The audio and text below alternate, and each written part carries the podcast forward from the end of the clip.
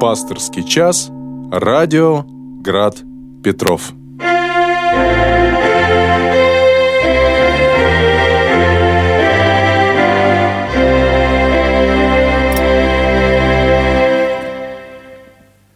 Здравствуйте, дорогие братья и сестры, уважаемые слушатели радио Град Петров. В эфире «Пасторский час». Мы в прямом эфире радио Град Петров, и нам можно писать следующими способами. Во-первых, отправлять э, в мессенджер WhatsApp э, по телефону 8 812 328 29 32 ваши сообщения, а также в интернете э, на сайте Радио Град Петров э, в специальном разделе «Вопросов пасторский час». Еще один способ написать нам – это э, мы ведем прям, в Ютубе, в чате Ютуба, э, где мы ведем прямую трансляцию этой передачи – у микрофона в студии протерей Георгий Офе, настоятель храма во имя иконы Божией Матери, утолимая печали на Боткинской улице. Итак, мы начинаем, и э, я с радостью буду ждать ваших э, вопросов. Ну вот, уже и написали нам. Э, Эдуард, постоянный наш слушатель, пишет в мессенджере WhatsApp. Хотел поделиться э, прекрасными словами, задать вопрос преподобного Варсонофия Оптинского, цитирует Эдуард, «Если и случится согрешить, верь в милосердие Божие, приноси покаяние, иди дальше, не смущаясь». Э, и вопрос – ведь у, у святых случались падения, но они всегда возвращались к Богу через покаяние. Правильно ведь? Мало того, что у святых э, бывали падения, они еще и иногда даже заблуждались. Э, и таких примеров достаточно много, и даже у тех, кого мы называем святыми отцами э, заблуждение невольное, не по э, умыслу, не по какой-то корысти, да, случается с каждым человеком. И падения случаются с каждым человеком. Они разные бывают. Бывают падения тяжелые, бывают падения такие мысленные, когда э, мы вдруг опоминаемся и понимаем, что ход наших рассуждений или фантазии наши увели нас куда-то очень э, далеко от благочестия. И тогда, конечно, надо опомниться и помолиться. И это тоже покаяние, когда мы опоминаемся, опоминаемся в наших внутренних заблуждениях, уж не говоря, конечно, о э, каких-то проступках или заблуждениях внешних. Поэтому святые святостью Бога святы, да, вот как бы это, может быть, не странно звучало, это не их собственная святость. Это святость Божия, которая в них проявляется, потому что человек устремлен к своему Создателю – человек всем сердцем, всей душой, всеми силами, всем помышлением своим хочет исполнить Божью волю. И тогда действительно эта святость потенциальная, которая есть в каждом, в каждом человеке, она начинает проявляться совершенно особенным способом э, с помощью тех дарований, тех талантов, которые дал нам Господь. Как раз сегодня э, начинается чтение соборного послания апостола Якова, и с, начинается оно с самой первой главы. И э, он довольно-таки длинный, это э, целых 18 стихов. И там есть такие слова, я сейчас постараюсь их про прочитать.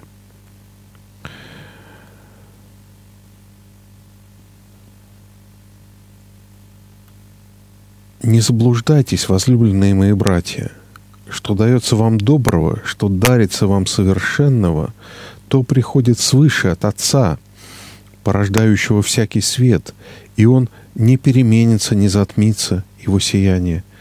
По собственной воле Он породил нас словом истины, чтобы среди Его творений мы были первенцами.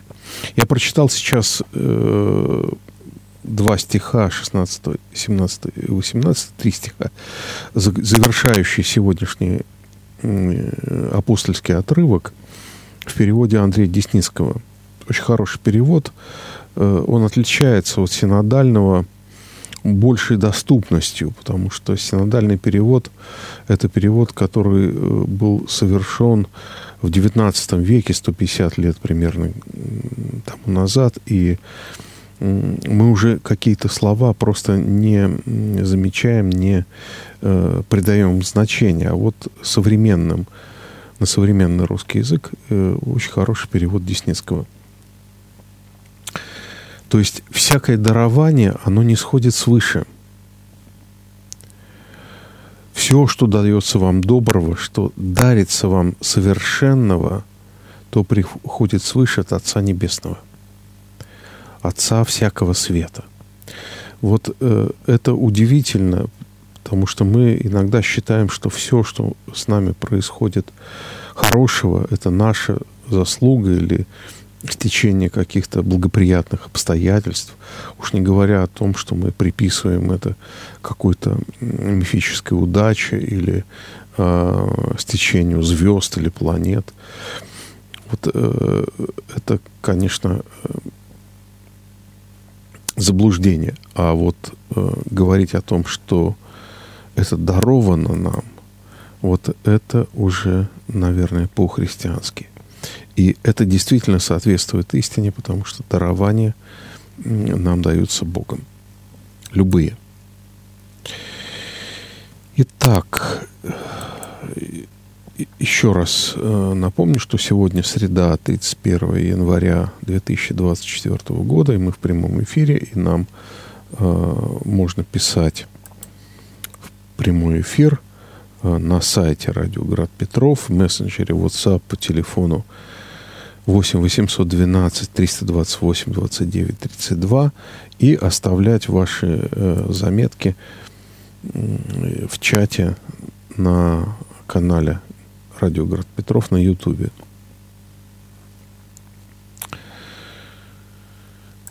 Сегодня э, интересная очень память святых. Да, вот мы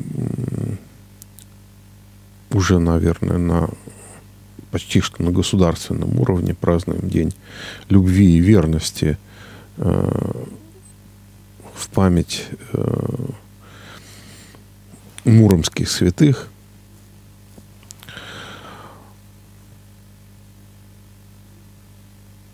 А вот сегодня память преподобных Кирилла и Марии, родителей преподобного Сергия Радонежского и других святых.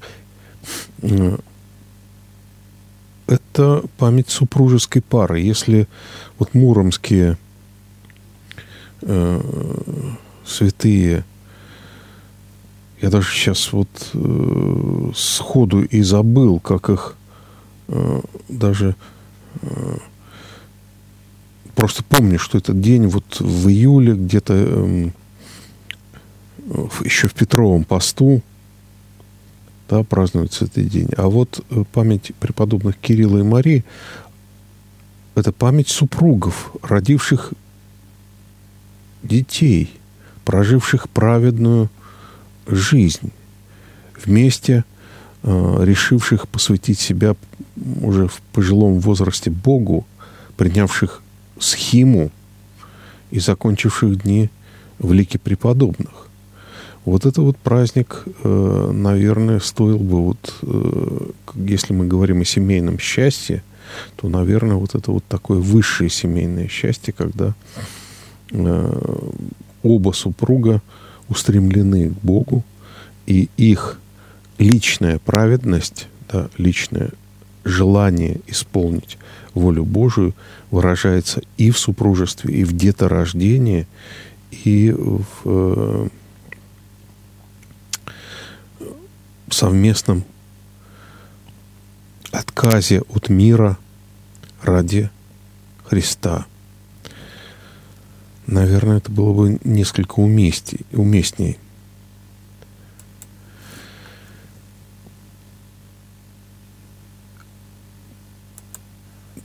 Давайте, э, дорогие мои, подключайтесь к нашим нашему эфиру э, в сообщениях. И вот уже пришли несколько сообщений из на сайте Радиоград Петров.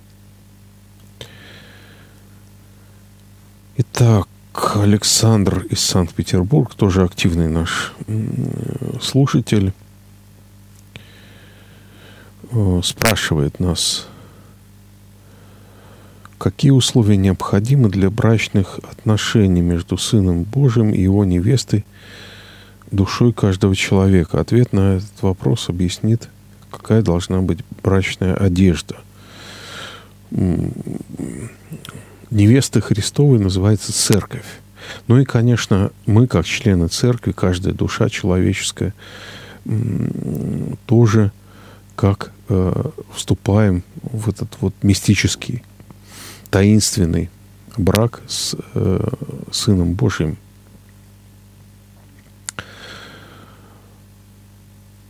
Что такое брак? Чем он важен? И что самое существенное в браке? Одежда – это, конечно, иносказание. Брачная одежда – это иносказание.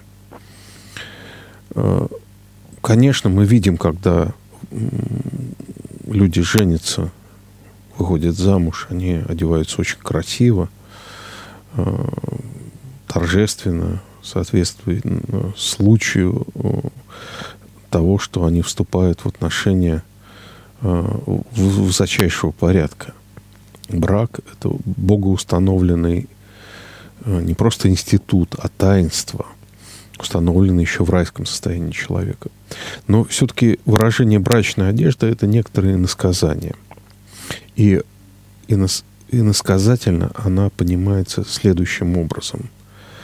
То есть желание человека быть полностью посвященным своему небесному жениху – вот это и есть настоящая брачная одежда. Одежда, которая человека украшает и человек, которого преображает. Э, потому что без нашего желания, без нашего личного ответа Богу автоматически не происходит спасение, не происходит вот этот вот мистический брак человеческой души и Сына Божьего. А, опять же, Александр спрашивает, что значит причащаться достойно или недостойно. Наверное, здесь имеется в виду э, первое послание Коринфянам, где Павел об этом рассуждает. И там э, о достоинстве говорится, вернее, о недостоинстве говорится следующее, что отсутствие братской любви в общине – это и есть недостойное причащение вот если мы приходим на трапезу Господню, она в древности совершалась несколько иначе, чем нынче. Сейчас мы приходим в храм, натощак, э, соблюдая евхаристический пост, может быть, постясь перед этим э, какое-то время, да, э, по-разному бывает. Но мы соблюдаем вот некий евхаристический пост, приходим Э, присутствуем, молимся на божественной литургии и в конце литургии причащаемся. В древности было несколько иначе. Была сначала общая трапеза Агапа, она называлась трапеза любви, когда каждый приносил э, из своего дома по своему достатку ту или иную пищу. Все, э, все это ставилось на общий стол, все вкушали – а потом э, в конце трапезы предстоятель э, пресвитер, старейшин или апостол, если он там присутствовал, э, произносил молитвы и преломлялся хлеб, и это передавалось чаше, это было причастием святых христовых тайн. Потом это изменилось все, форма и обрядность Евхаристии изменилась, но суть осталась прежней. Это трапеза любви. И если нарушается э, любовь между братьями, которые пришли на эту общую трапезу, то значит это причастие недостойное. И наоборот, достоинство причастия – это не вычетка э, молитвенного правила, это не э, те каноны акафисты, которые нужно прочитать из э, молитвослова или канонника, чтобы чувствовать себя достойным. Никто не достоин, так говорит предстоятель э, в молитве, которая читается на херувимской песне. Никто не достоин э, приступить вот к, к этому престолу благодати. Но Господь снисходит к нам, и мы по послушанию – с благодарностью и любовью вкушаем вот это, эти дары, которые мы приносим на престоле. И они становятся по молитвам церкви э, телом и кровью Христовыми. И если мы пришли в злобе, в обиде, в гневе, то вот это и есть недостойное причащение. А когда мы смиренно понимаем свою, свою малость, свою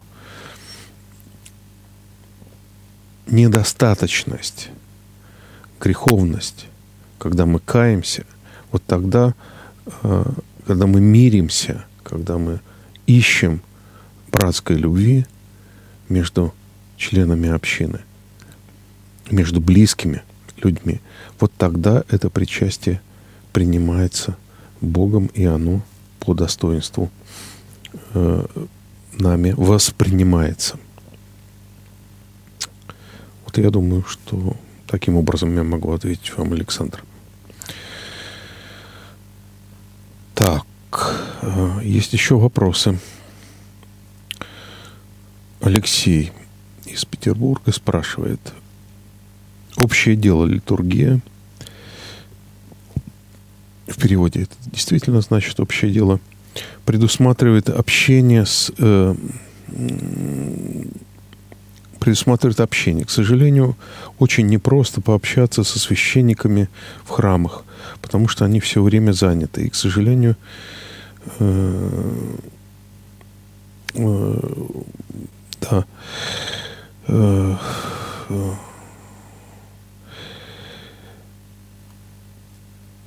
том, что трудно э, писать, если невозможно дозвониться.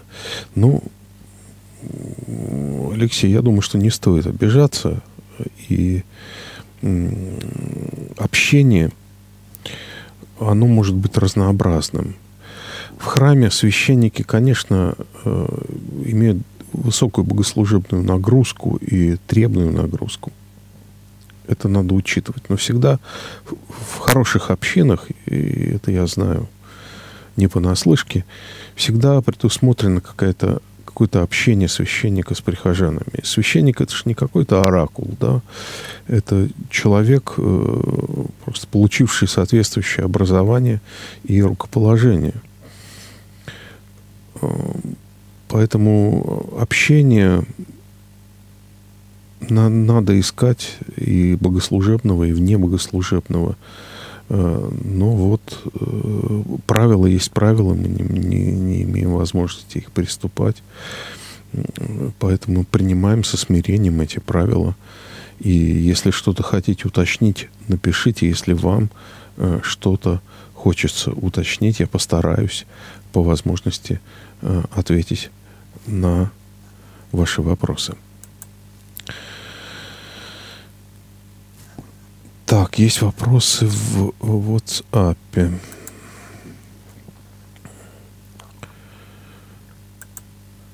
Просьба о молитве. Просим молитв о здравии э, болящей Нины, болящей Елены, болящей Натальи. Помоги, Господи, болящим, страждущим, озлобленным, унывающим. Э, прошу всех э, молиться о тех, кому нужна помощь. Одно дело помянуть просто имена, другое дело помолиться о тех, кого мы знаем лично.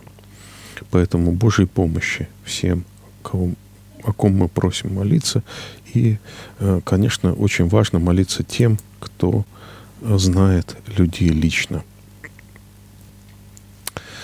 Еще один, одно сообщение в WhatsApp. По-моему, логично, если два сына стали монахами, то родителям ничего не остается, как только уйти в монастырь. Это для них как дом престарелых. Александр такое мнение высказывает. Я, э, мы со стороны можем говорить о какой-то логике в действиях преподобных Кирилла и Марии. Вот имеется в виду, конечно, э, родители преподобного Сергия и Никона Радонежских. А, но логика может быть и другой. Человек, э, Кирилл, да, отец э, Сергея Радонежского, он был человеком состоятельным. Он мог спокойно доживать свою жизнь с своей семьей, своей супругой э, в довольстве, в изобилии. Да, ему уже он мог совершенно спокойно не работать. Но личное благочестие, как повествует нам житийный материал, было настолько высоким у этой семьи, что э, мотивация их ухода совместного э, в монастырь э, мужской и в женский да, была, я думаю, что вызвана не какой-то логикой, а именно внутренней э, потребностью быть с Богом максимально. Максимально быть с Богом. Это, конечно, э, венец их жизни. И э, то, что они прославлены в лике преподобных, говорит не только об их детях, а о них самих.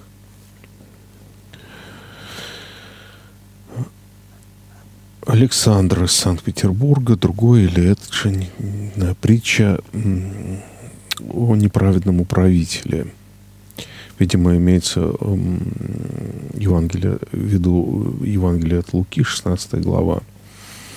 Если расписки должников хранились у управителя, зачем он задает вопрос, кто сколько должен? А у самих должников они, в принципе, не должны храниться. В чем здесь дело?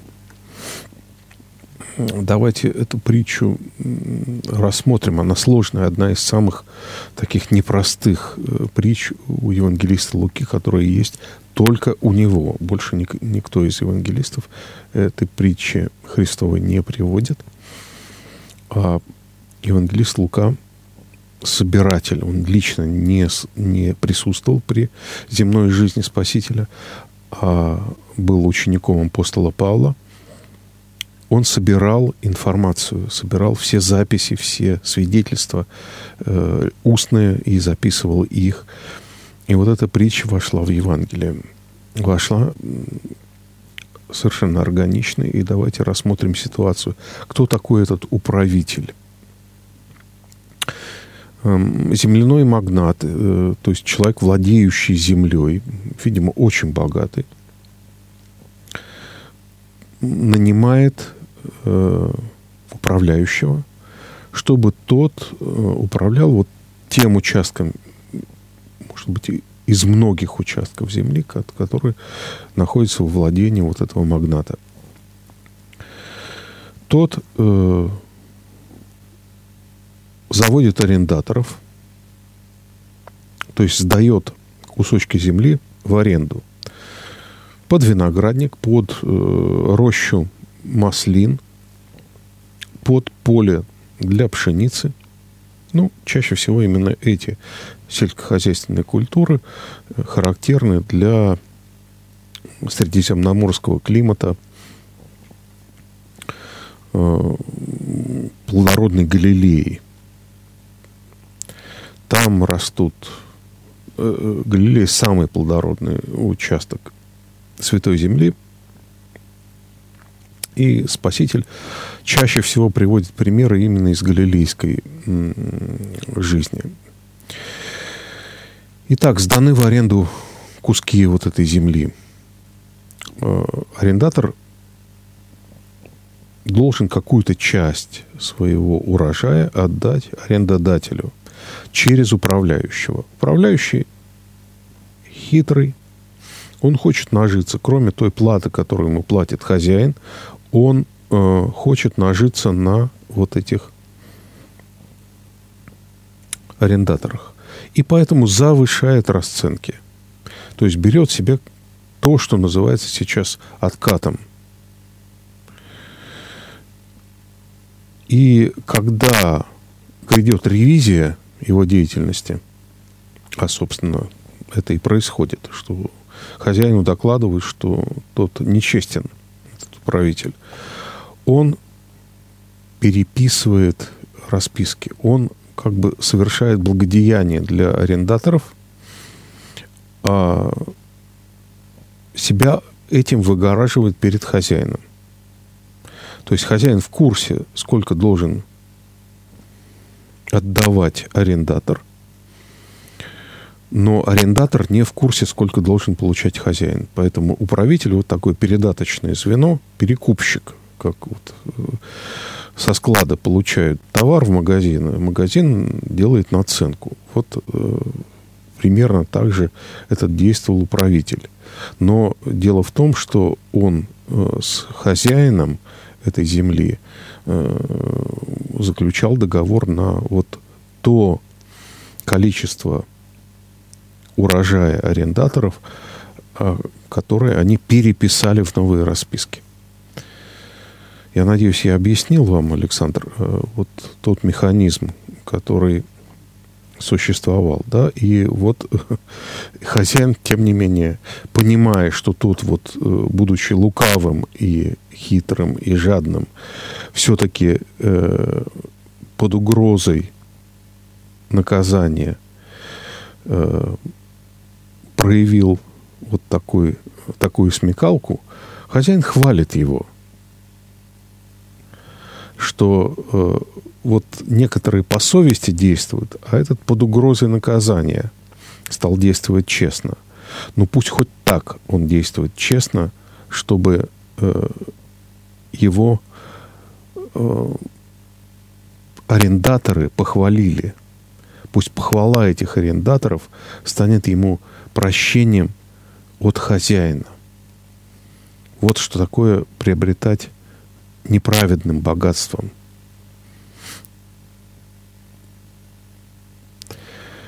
Вот такая логика.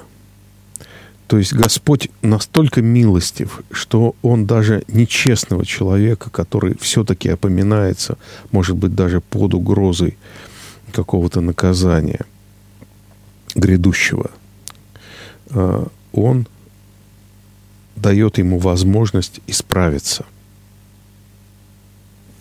Вот смысл этой притчи.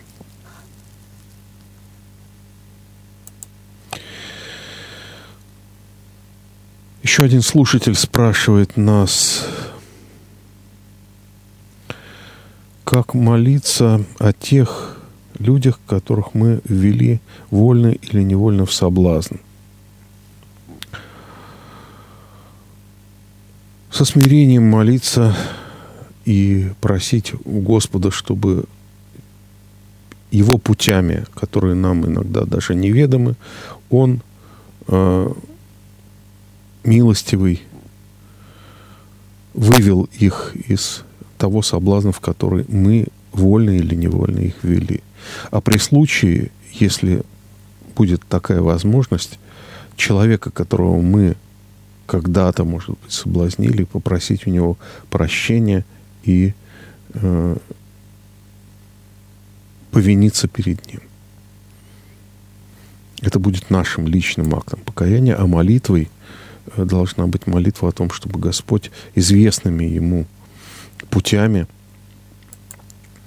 вывел человека из состояния э, соблазна, э,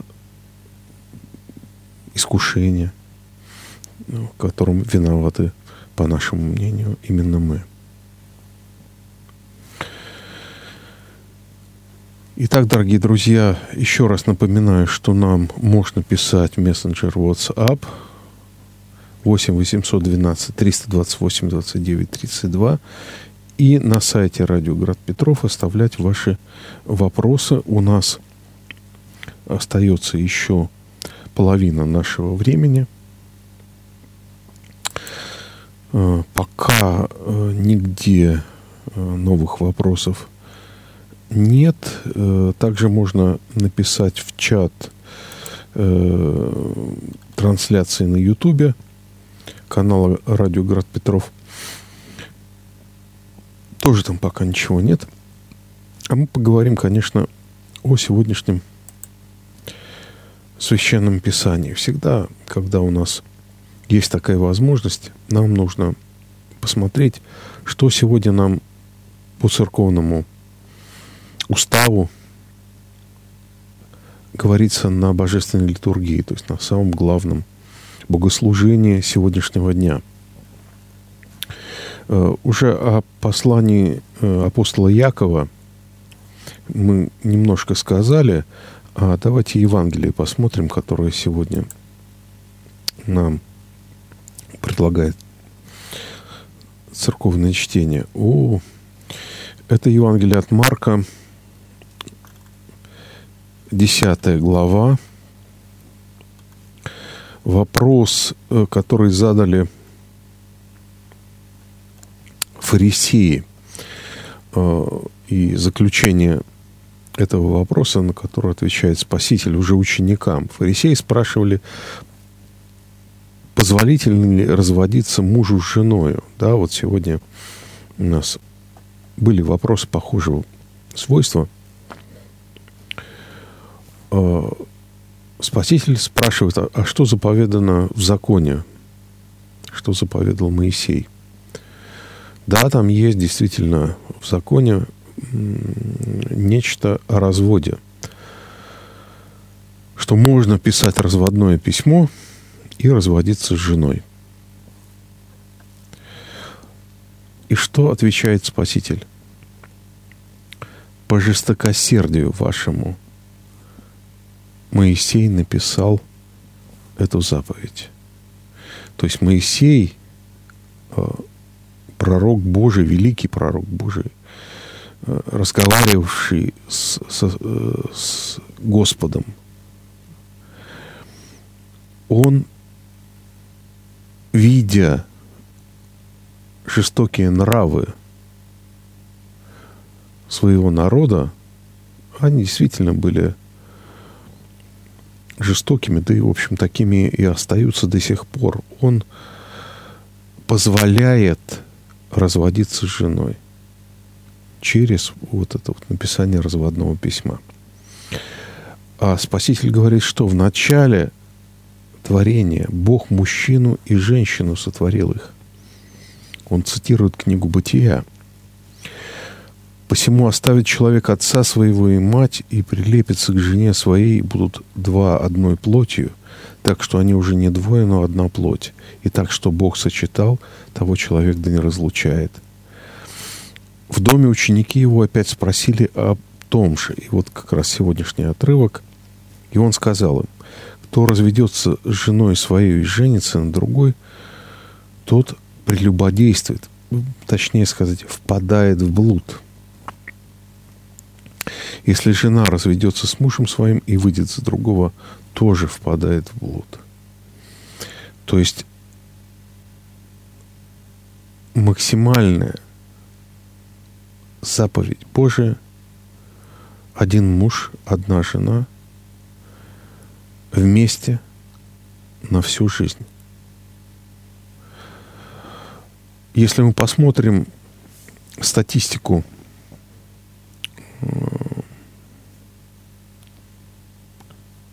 разводов, то мы увидим, что практически в России и в Петербурге, и в области, они чуть-чуть разнятся по городам, по регионам, но в целом тенденция одинаковая. На каждый брак половина разводов. То есть вот на 100 браков 50 разводов и, ну, плюс-минус. И это же касается не только браков гражданских, то есть заключенных э, в ЗАГСах или в, дворцах бракосочетания. Э, но это же статистика касается и церковных разводов.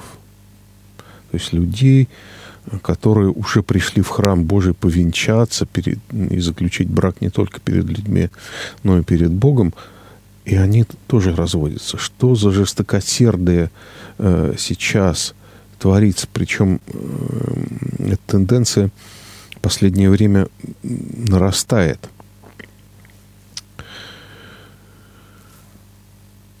И поводов для развода может быть очень много. Для церковного развода есть несколько поводов, которые были приняты еще в XIX веке, когда не способен один из супругов там, для продолжения рода, например, или там заболел душевным заболеванием тяжким, или изменил да, это, конечно, э, основной повод для расторжения брака. Но вот что человека-то подвигает на вот эти действия. И, понятно, болезнь – это вещь невольная, а вот измена супружеская – это э, нечто исходящий из области воли.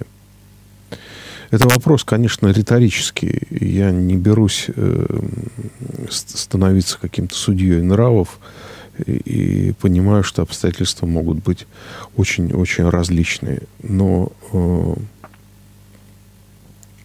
тенденция, к сожалению, такая есть. Мы можем это просто пока констатировать и призывать со всей ответственностью подходить к отношениям супружеским, чтобы не э, рушить их и не давать повода врагу рода человеческого, чтобы нас соблазнять.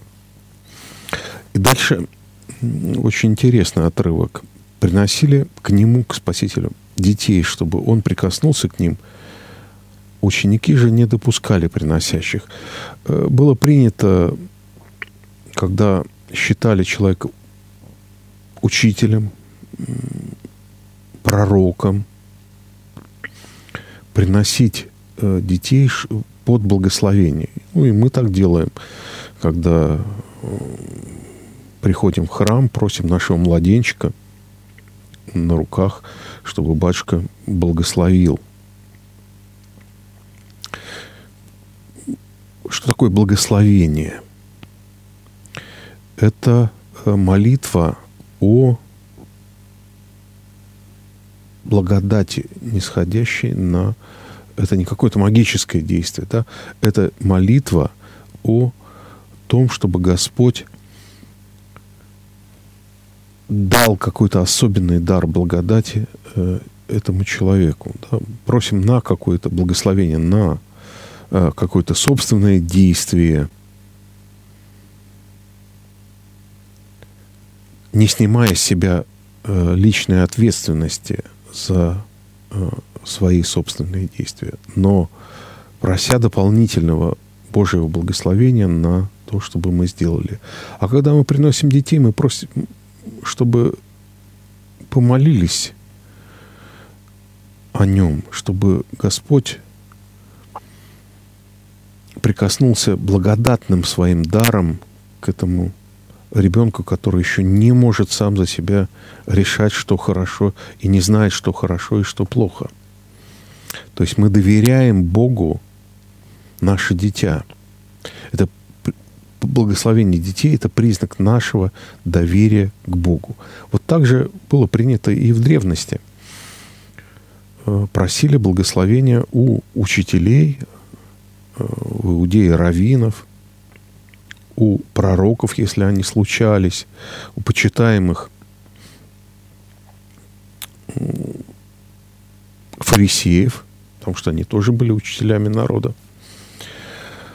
А ученики вот здесь э, не пускают вот эту вот э, группу людей с младенцами, чтобы они подошли к Спасителю. Увидев это, Иисус вознегодовал, это я уже читаю Евангелие, и сказал им, «Пустите детей приходить ко мне и не препятствуйте им, ибо таковых есть Царствие Божие». Истинно говорю вам, кто не примет Царствие Божие как дитя, тот не войдет в него. Вот э, Спаситель не раз говорил такие вещи. Э, станьте как дети. Да? Что это значит? Э, что нам впадать в детство, становиться инфантильными, становиться какими-то э, неразумными, как э, младенец, который тоже действительно не различает добра и зла. Нет, конечно. Имеется в виду совсем другое – дети абсолютно зависимы от своих родителей. Они им подчинены во всем. Они полностью зависят от них, потому что родители их питают, и они сами не могут добывать хлеб насущный. Родители дают им защиту, потому что они сами не могут себя защитить. Родители дают им кров над головой, потому что сам ребенок не может выстроить дом и не может, кроме как куда-то спрятаться, вот, найти себе прибежище. И поэтому вот эта вот полная зависимость ребенка от э, своего окружения и есть та духовная нищета, с которой мы приходим к Богу. И говорим, Господи, я ничего не могу сам.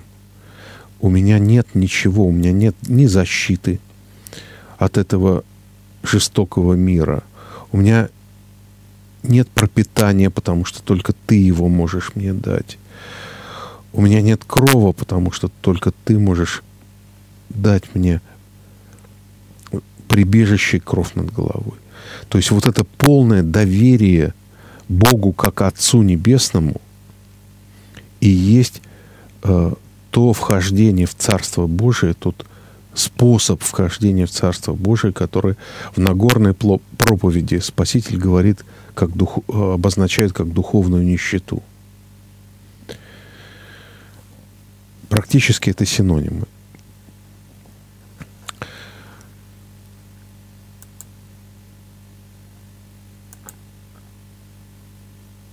И, конечно, он не оставляет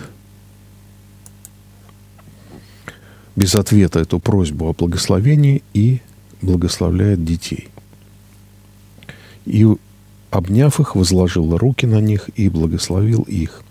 Здесь интересно еще следующее. Вот, э, во-первых, молитва как э, возложение рук. Э, погладить ребенка по голове, это такой жест ласки, жест приятия. И, собственно говоря, это э, вот возложение рук, это тоже жест отеческий, жест, э, который привносит вот это благодатное э, молитвословие молитву действия. Вот мы совершаем крестное знамение, да, это тоже молитва, молитва действием. И возложение рук – это тоже молитва действием, призывание благодати на э, человека. Также совершается хератония, да, э, возложение рук с молитвой епископа о том, чтобы благодать Святого Духа пришла на кандидата в духовенство и э, эту благодать воспринимает человека, становится либо диаконом, либо священником.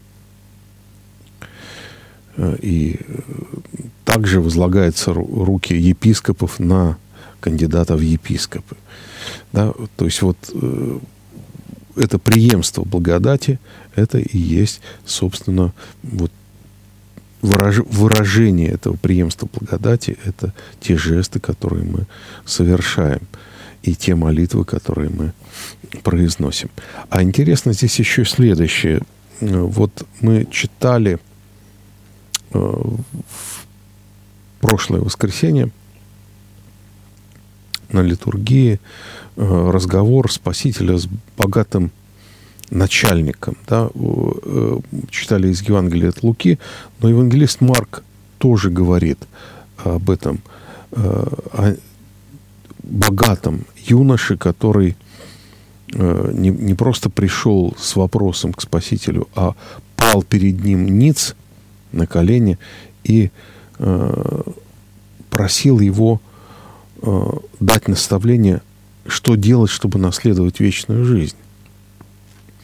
Вот удивительное, да, вот сразу после благословения детей некий молодой человек подходит тоже к Спасителю э, с, с вопросом о вечной жизни. Если детей приносят, если они еще не смышленые, э, то этот человек уже достаточно взрослый, чтобы самому вопрошать о смысле жизни, о вечной жизни. И вот этот разговор с богатым юношей, его отказ раздать свое имение и следовать за, крест, за Спасителем, взяв крест, э, говорят э, о многом, о том, что нам очень трудно отказаться от того, что нам кажется, что от того, что нам кажется нашим, принадлежащим нам. И э, евангелист Марк, евангелист Лука, да, в общем, и евангелист Матфей в параллельном месте, они ставят вот эти два события благословения детей и рассуждения Спасителя о том, что им, вот таким детям, или чувствующим себя детьми Отца Небесного Царства и принадлежит, и следом богатый человек, богатый юноша, который не может отказаться от своего богатства ради совершенства Царства Божия. Тот же разговор сегодняшний наш о преподобном Кирилле, преподобной Марии. Они отказались от своего положение, потому что, уходя в монастырь, они все имущество отдают этому монастырю, они отказываются от него или раздают нищим, неимущим, э, либо э, отдают в монастырь. И им уже ничего не принадлежит. Они в полную зависимость ставят себя от э, воли Божией. Вот это состояние духовной нищеты, духовного детства – и есть э, вход в Царство Божие, который не где-то когда-то, а здесь и сейчас. И вот э, как нам этого не хватает, вот этого доверия, полного доверия Богу, чтобы э, уже здесь и сейчас чувствовать себя в этом Божьем Царстве под Божьим покровительством.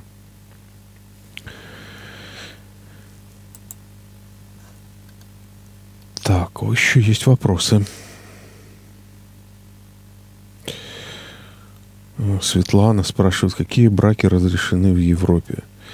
Э, вы знаете, мы говорим сейчас о христианском браке, потому что э, различные потакания духу века сего и тем тенденциям, видимо, вы имеете в виду так называемые однополые союзы, э, это дух века сего, не более того.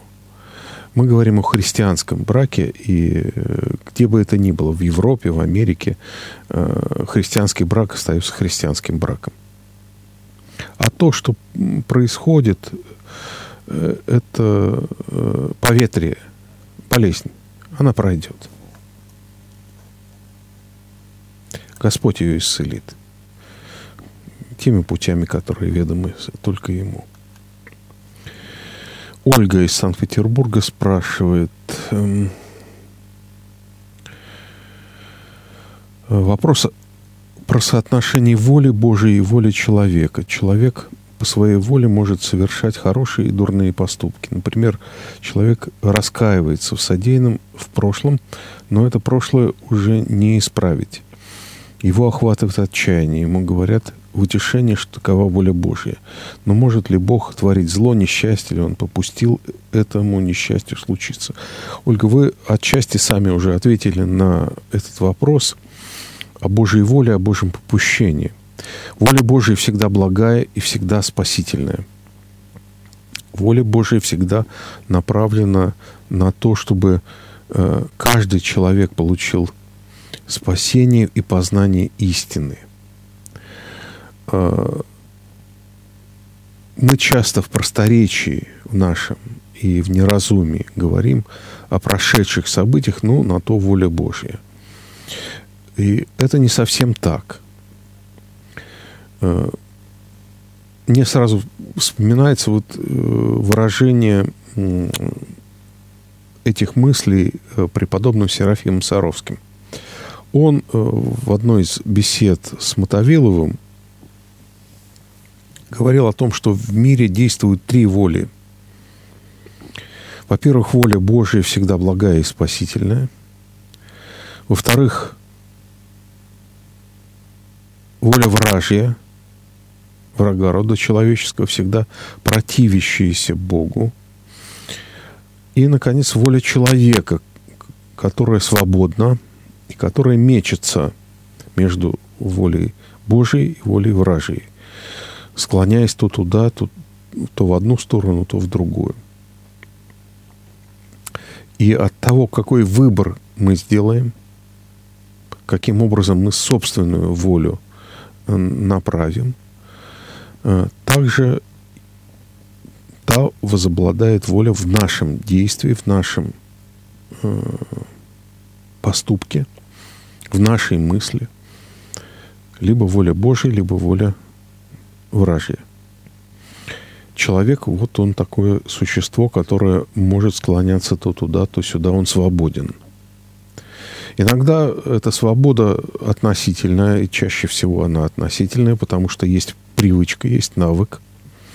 И если человек привык э, к злу в своей жизни, и считает его нормальным, то для него новое зло сотворить ничего не стоит. Это привычка – но вот если есть противодействие этому, если есть внутреннее, внутренний критерий добра и зла, чаще всего он через совесть проявляется, то вот, вот эта борьба внутренняя и есть э, невидимая брань, о которой говорят нам аскеты всех времен – христианские аскеты всех времен. Вот эта невидимая брань, она происходит в нашем сердце, то есть э, не в органе э, перекачки крови, да, а в, во внутренности человека, в, в сердцевине нашего бытия. И вот э, какой выбор мы сделаем, зависит от нас. Если мы грешили в прежде, если мы не можем исправить тех поступков, нам остается покаяние. Господь не а, закрывает от нас покаяние. Покаяние это не только раскаяние, это а, желание измениться, это изменение. Если мы уже не такие, какие были в прошлом грешники, то покаяние произошло. И Господь нам уже не будет вменять этих грехов, если мы сами изменились, если мы сами изменили к этим грехам наши отношения. Вот это и есть то, что называется покаяние, перемена. Поэтому э, в этом не было воли Божьей, в этом было Божье попущение в э, совершенных нами поступках. Но Господь никогда не э, насилует волю человека, мы сами принимаем то или иное решение. Надеюсь, Ольга, я вам э, ответил. Э, Екатерина спрашивает, в связи с предыдущим ответом про волю Божию, не есть ли тогда попущение Божие э, неучастие Бога в ситуациях, когда человек выбирает волю вражью? А, Господь все время призывает нас к себе. Э, в Откровении Иоанна Богослова в последней книге Библии есть такие слова Господа. «Вот я стою у дверей и стучу. Кто услышит мой голос и отворит мне дверь, э, с тем, к тому я войду и э, буду вечерить с ним». Я, может быть, не очень точно цитирую, но это именно так звучит. То есть воля Божия всегда нас сопровождает. Но голос Бога не громкий. Для того, чтобы его услышать, нужна какая-то внутренняя тишина. А мы порой оглушаем себя – Э, глушаем себя страстями. Это не значит, что мы внутренне кричим. Мы боимся, мы э, чувствуем себя зависимыми, мы э, не доверяем вот этому тихому голосу, чаще всего совести, а именно через совесть Господь к нам стучится. Дверь, через которую Господь может свою волю высказать нам, это э, тот орган, который нам сигнализирует, это совесть, орган развлечения добра и зла. Поэтому это не бездействие Божие, это наше бездействие, это наша э, пассивность, наша недоработка, да? Поэтому будем вот стремиться слышать эту э, голос, тихий голос Божий.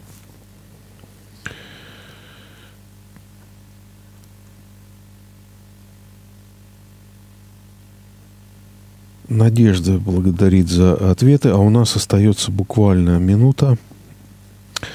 Э,